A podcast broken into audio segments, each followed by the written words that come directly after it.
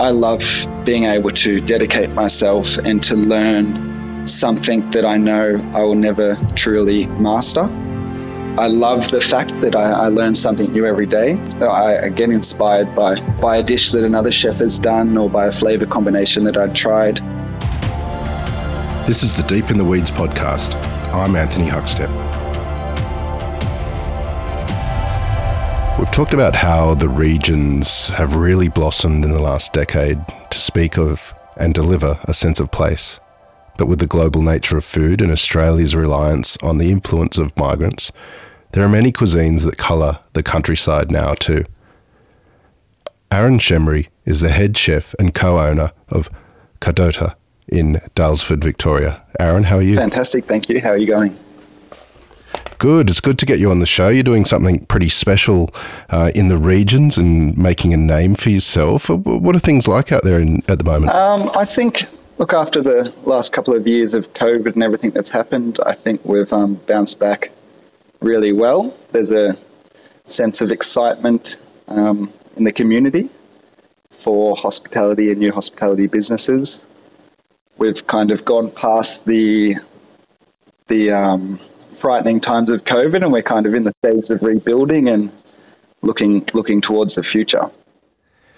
Tell us a little bit about the region um, where the restaurant is and, and, how you guys fit in amongst that. Yeah, so we're located in um, just off the main street in Daylesford. Um, Daylesford and the Macedon region is is known for its food, its artisans, producers, farmers um, in the area. We've got obviously fantastic, fantastic hospitality and dining venues and options in Daylesford and the region.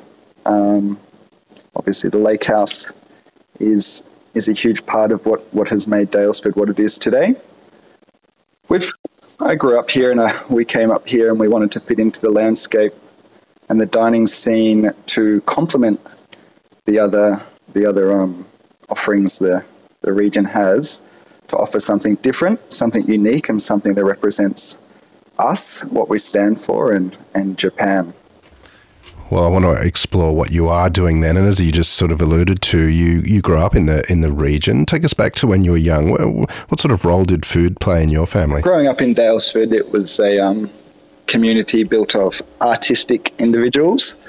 Um, food was always a focus in our home and in our family. Growing up with my mother descend, my mother's family descending from Italy and my father's Malta, we obviously had every every kind of family moment together was was around the table eating some some sort of delicious food that I'd cooked up or my mother had cooked up.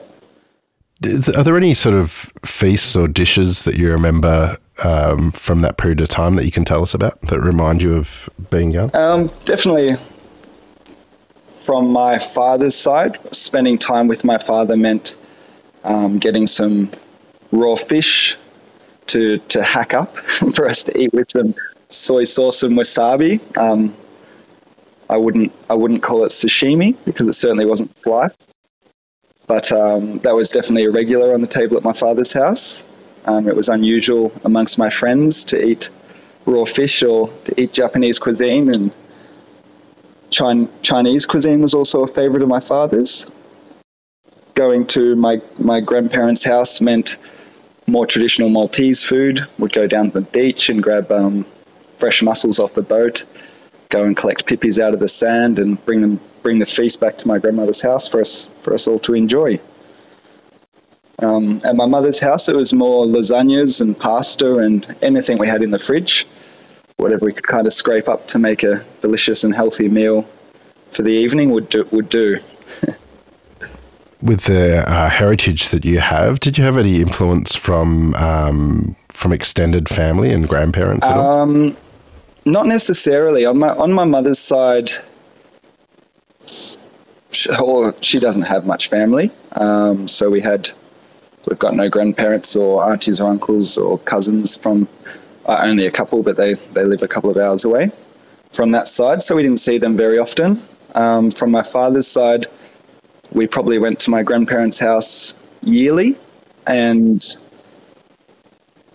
it definitely, like, I can't say it did not influence me. Without a doubt, it influenced me watching my grandmother cook and um, seeing the love and passion she had for cooking her family a fantastic dinner, whether it be Christmas or it be just a evening, a standard evening, any evening. Um, but it wasn't regular. We didn't see them regularly. With with Maltese grandparents, did they have uh, grow their own vegetables and the, and their own animals? Tell us a little bit about Absolutely. that. Absolutely. So they um, lived on a small plot around probably a thousand square meters in Portarlington. Um, they had 10 or 15 fruit trees grafted with different citruses growing on the trees, um, ducks, chickens, rabbits, prickly pears down the bottom of the property, and yeah, just full gardens, lots of vegetables, beautiful flowers, um, and everything was pretty much out of the garden. They, we lived with not much money. They lived with not much money, coming coming from Malta on a boat with no dollars in their pocket. Tell us about your first steps into the industry. What what sort of lured you to a career in hospitality, and, and what was it like when you first started? Look, I didn't do well at school. I, I knew from an early stage I wasn't fitting in. I was finding it hard to concentrate. I didn't have much structure in my family home, so I, f- I found uncomfortable in a structured environment. Um, I was just yeah destructive, distractive, and I guess leaving school, understanding I needed a job to to live in this world, and I needed to to do something with myself, and I was always motivated to do something to be successful of of any not just financially, but just successful in myself and my life. Um, so I got a job in hospitality.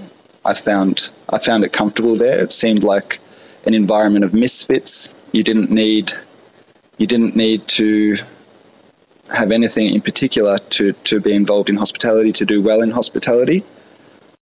So I jumped I jumped in. I started working at pizza shops, um, cafes, anywhere I could get a job. Really, working as many hours I could. To at that time, the focus was to make money, to enjoy my time, um, and that slowly led throughout the years into a passion, a passion to wanting to be a great chef um, to treat food with respect, to do well, and and I ended up focusing my life on cooking and and um, now as it is Japanese food is is certainly my focus. Did you have challenges in the first couple of years of sort of managing that balance of um, finding your place and and um, starting to build your career? Yeah, absolutely. I, I left school at a, at a young age. Uh, sorry, yeah, left school at a young age, and I also left home at about 15 to, to move to Creswick, where my partner was living. It seemed like a great thing to do at the time. And a new hotel was opening up, being the Novotel Forest Resort in Creswick, which was very exciting for the local community. They were applying for a lot of a lot of jobs were they were looking for a lot of staff. so, so I went in and um, applied for a job so I could live over that way and enter the industry. And I, at the time in the area, that was certainly the best place I knew of. Um, I certainly didn't know of any good restaurants or um, fine dining restaurants at that point. So moving over there, being young, doing all the independent things, going shopping and paying for rent and all those sorts of things were the challenges of the time and, and trying to grow up and emotionally mature as well as mature as a chef was yeah, difficult at times. Just, um, but it was something that was consistent throughout my life up until now. Was was chefing and cooking and hospitality. You spent some time at the press club, uh, George Calombaris's restaurant. Do you have any stories of what that was like? Yeah, so coming from a country town to the big city, moving there, living with an uncle of mine, in the city who was kind enough to let me stay there was um, it was a crazy time. It was yeah, young little naive boy coming from the country to the city, going to the press club, not really knowing that it, was the press club or, or, the reputation it held, or I knew of George Calombaris a little bit, but not enough to know that he owned the restaurant or is anything had anything to do with it. I literally went on Seek, found the job, went in, applied, had an interview, went straight to the restaurant, had a shift. I was expecting maybe four hour shift or two hour shift. I was there for 14 hours. Um, and I was in an environment of committed, motivated individuals that had their focus was food, their focus was hospitality.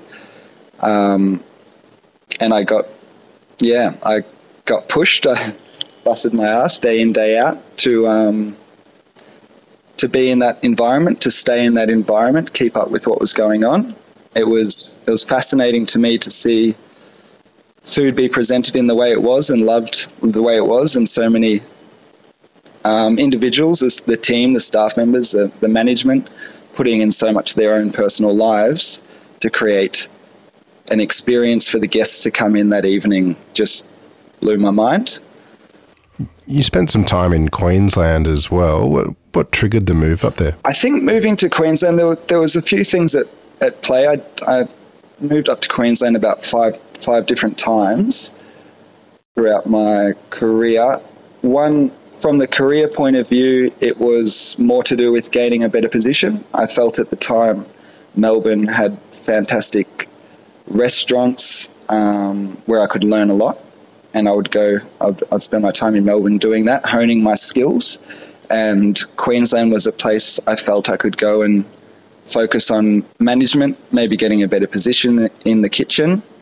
Um, and from a, on a personal level, I guess I was just trying to find my way, trying to be happy, trying to see what I wanted to do. I, I guess I was just absorbing any information, learning anything I could within hospitality, and trying to work out the world at that point in my life. It was while you were in Queensland that you met uh, your partner. Tell us about the impact that that had. I, I did. I met Risa uh, at a backpackers actually in, in Queensland, and it was yeah incredible. She introduced me to. I was as I said, I was super naive. We've been together for nearly twelve, just on twelve years, and I didn't really know much besides sashimi and what I'd eat, and I didn't know much about the culture of Japan or many other places around the world at that point. And meeting Risa, um, spending time with her, ended up going to Japan and meeting her family and experienced the culture and everything Japan has to offer just absolutely blew my mind. It opened up my world. It gave me something to focus on. I understood what I wanted to do quite quickly. I I felt I'd learnt I'd spent a lot of time learning different areas of cooking. And once I my eyes opened to the, Jap- the world of Japanese cuisine, I, I felt that their techniques were the best in the world. I felt the way they approached forming a menu, um, their restaurants, traditional dining in Japan for for hundreds of years has been a focus on a degustation style menu, focusing on the season, working with the season, um, and presenting the fe- season both in presentation and flavor to the best of your ability for your for your guests. And that was just something that, yeah, I gravitated towards. Take us uh, on one of the trips you went on to Japan. What did you see and experience that had such an impact on from, you? From the beginning, meeting Risa's family, being introduced to her family and involved with her family, we, we couldn't communicate the best. Um, what the way we communicated, the way we bonded was through food. Uh, it was it was a love that, that we all shared. Um, so her grandfather, who grew up, he grew up in an udon noodle shop. He he introduced me to everything he could. He took us around to old sashimi shops where there's water dripping from the ceiling and a, a cigarette in in their mouth. They'd pull a fresh fish out of the tank, kill it, and um, prepare a fantastically beautiful sashimi platter within 15 minutes for us to take home. Um, he would take us around to Jersey milk farms and to buy the best wagyu that we could find to try it. We would every time we went to Japan, we would we would spend time in Kagawa. He would take us to Kagawa for the afternoon, where udon noodles originated, and we would find three separate udon noodle shops. They could be hours apart. We'd spend the day driving around to those three shops. Um, they'd usually be in a beautiful setting like a Japanese garden, and we would have beautiful traditional udon noodles together, three of the day, and choose which one we like the best drive home. Um, you, you spent a bit of time uh, training and understanding Japanese uh, craft and techniques as well. Do you have any stories of, of those times? So on a I always, every time I go to Japan, I'm a little bit selfish in the fact that I, I'm there f- to learn.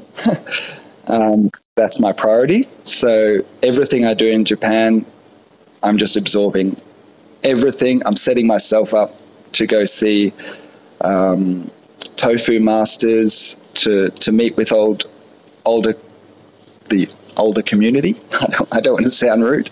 Um, to to learn how to make old tsukemono, which is traditional Japanese pickles, in different ways. Um, so obviously, one of my trips there, I, I, went to Japan and I'd been communicating with with what is my favorite restaurant in the whole world, which is Hajime in Osaka. I was communicating with him for for many months to be able to hopefully work there. And when he finally accepted me to be able to to go in there and train under him, I, I spent just under a year working there and it was it was a whole nother another level of hospitality, a whole nother level of commitment and and work. we worked the earliest day would be a 17 hour day, the latest day would be a 19, 20, 21 hour day. Five days one week, six days the next. We would be allowed to have a 20 minute nap um, during our workday. And it was just very organized, very structured, and very focused on, on cooking to perfection, um, cutting things to the, to the point 0.1 millimeter, um, cooking things to 0.1 of a degree was was the difference between perfection and not for Hajime, and that was that was something that I understood quite, I took on quite well, and, and it was fascinating for me to learn. When did you start thinking about uh, your own venue and trying to um, get the raise the capital to to create it? I've been thinking about a venue for probably my whole relationship with Risa, so probably about 12 years or a little bit more. And that venue's changed many times throughout the 12 years, um, that's for sure. But most recently, with, with this venue, it was about a few months before COVID. Sorry, I'll go back. When did we start thinking about the venue? this particular venue was when we got back from when I got back from Japan after working at Hajime. Um, I came back with a mind full of ideas. I, would spent my time over there. Risa was in Australia working to fund myself being in Japan. Um, so I spent my time there. I took it seriously. When when we weren't working, I was at home and I was writing out down ideas, um, formulating, turn, changing my previous ideas and updating them, manipulating them to be a more full vision of what I wanted. Um, so coming back from Hajime's, I was yeah, I was full of ideas. We were ready to sit down and and plan. Risa was still wasn't quite so 100% on board, but she'd all, always supported me throughout our relationship. She believed in me. She believed in what we wanted to achieve someday. She just was a bit more of a rational thinker than I. I was just ready to jump on in. Um, so it's probably we spent three to four years saving money for this business. Um, managed taking any job we could, getting the highest pay. Well, for me, I was taking any job I could to get the highest pay I possibly could to to save the funds to do this we ended up at home tightening everything. We had a $50 budget for food. We went through, uh, that was food, shampoo, conditioner. So anything we needed at home, it's $50 a week for the both of us. Um, obviously, we would eat lunch and dinner at work, which was handy. Um, we went through every item, every facet of our life, and then limited it to to ensure we could save every dollar possible to be able to open a business constantly we were looking in Daylesford. Um, Daylesford was always a place we wanted to open our restaurant. We felt we felt it was not just not just that it was an hour from the city or or it was um, a foodie region or somewhere I, I grew up, but it felt similar to Japan. The the color of the green in in the forest in Daylesford feels similar to my experiences in Japan. We are in a region that is an hour from a city from the city, which is a benefit. But I didn't ever want to open in the city because I felt people are very busy. They have they have lots of things to do. Their kids are going to school. Um, they're rushing around, and then they're meant to get out of their car and open our restaurant door and walk in and relax and enjoy our experience. And I find that can be quite difficult. But if they were to remove themselves from that situation and come to a place like Daylesford and go for a walk in in the beautiful bush or go enjoy the mineral water or have a massage or a spa, to then come into our restaurant to absorb what we have to offer, we can create a moment in their life that they'll remember when they go back to work and they're busy. They can they can have that special memory of of Kadota, which we find that's very important and very special for us. Well, tell us a bit about Kadota um, and the offering there. Is, is there a, a, dish or two you can tell us about that sort of exemplifies your expression of Japanese? Kadota, I, I don't think I can tell you a dish that would that would my food the the menu is what is our focus um, here. The menu being a progression of the experience. Start at the, the beginning of the menu, we want to give quite subtle flavor, a subtle flavor profile, if you will. Um, delicate flavors building up throughout the menu to to a clean a clean finish, basically. So, sorry, it's hard to describe. Um, we obviously start with we have two menus we're running at Kadota, a, a classic menu and a luxury menu at the moment. Our classic menu seems to focus more on Japan. We're the middle of our course, we always have a, a rice offering of um, Akita Komachi rice from Akita Prefecture in Japan. We, we try to honor rice because rice is something that's very important in Japanese cuisine and, and to Japanese people, good quality rice.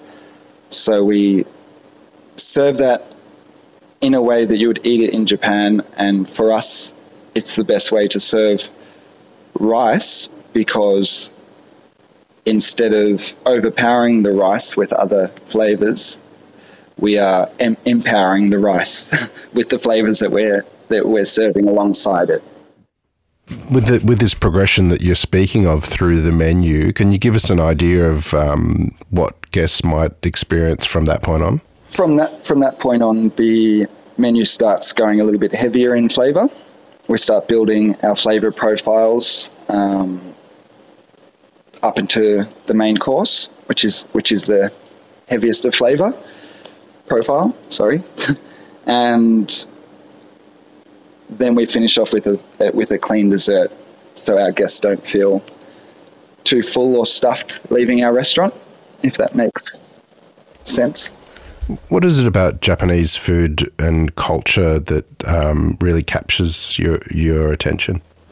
From, from, the culture point of view, it's the um, it's the love of food that they have. In Japan, a chef is a celebrated um, craft, and it's a it's a job that is inspires other people in the community. Um, the reason that is is because chefs spend their life to cook beautiful food for for their guests. So the whole community respect that. They, if you go on a special trip in Japan to another prefecture, you will always bring back a gift, and the gift is generally a food item that, that belongs to that prefecture in Japan. So, from a community point of view, I, I feel it's super food based, it's super hospitality based. There's, there's such, it's a wonderful, um, inspiring community. They're dedicated to their craft, whatever craft they're in. Um, And from a food point of view, it's totally opposite to what I had done before. It was very light, delicate flavors instead of um, punchy, bold, layering flavors. They would be very um, beautiful, delicate, light, fresh.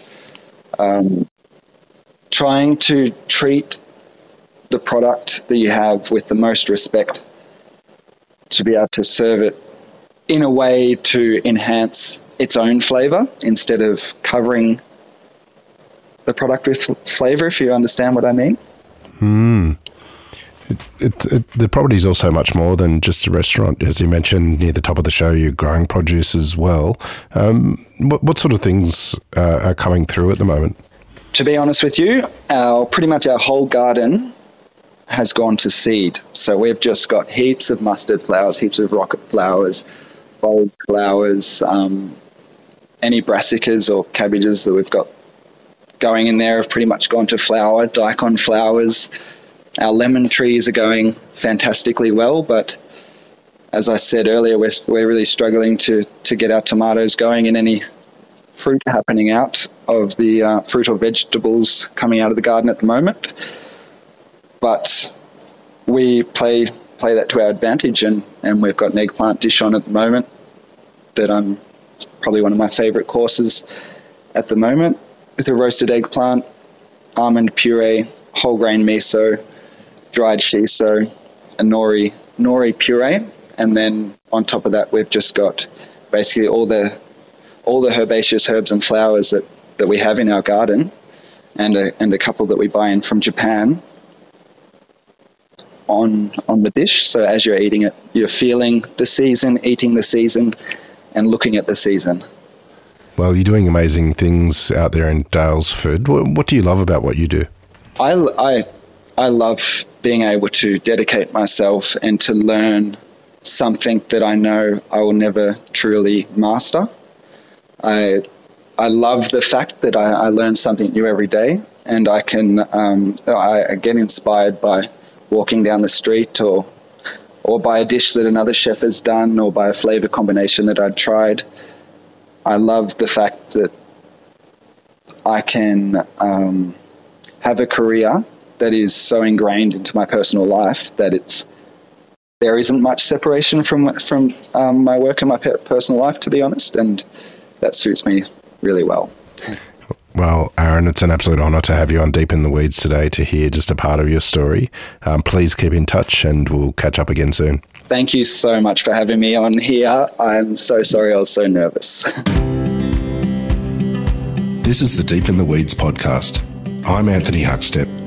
Stay tuned as we take a deep dive into the lives of the incredible people who ply their trade in the food and hospitality sector. Special thanks to executive producer Rob Locke for making this all happen.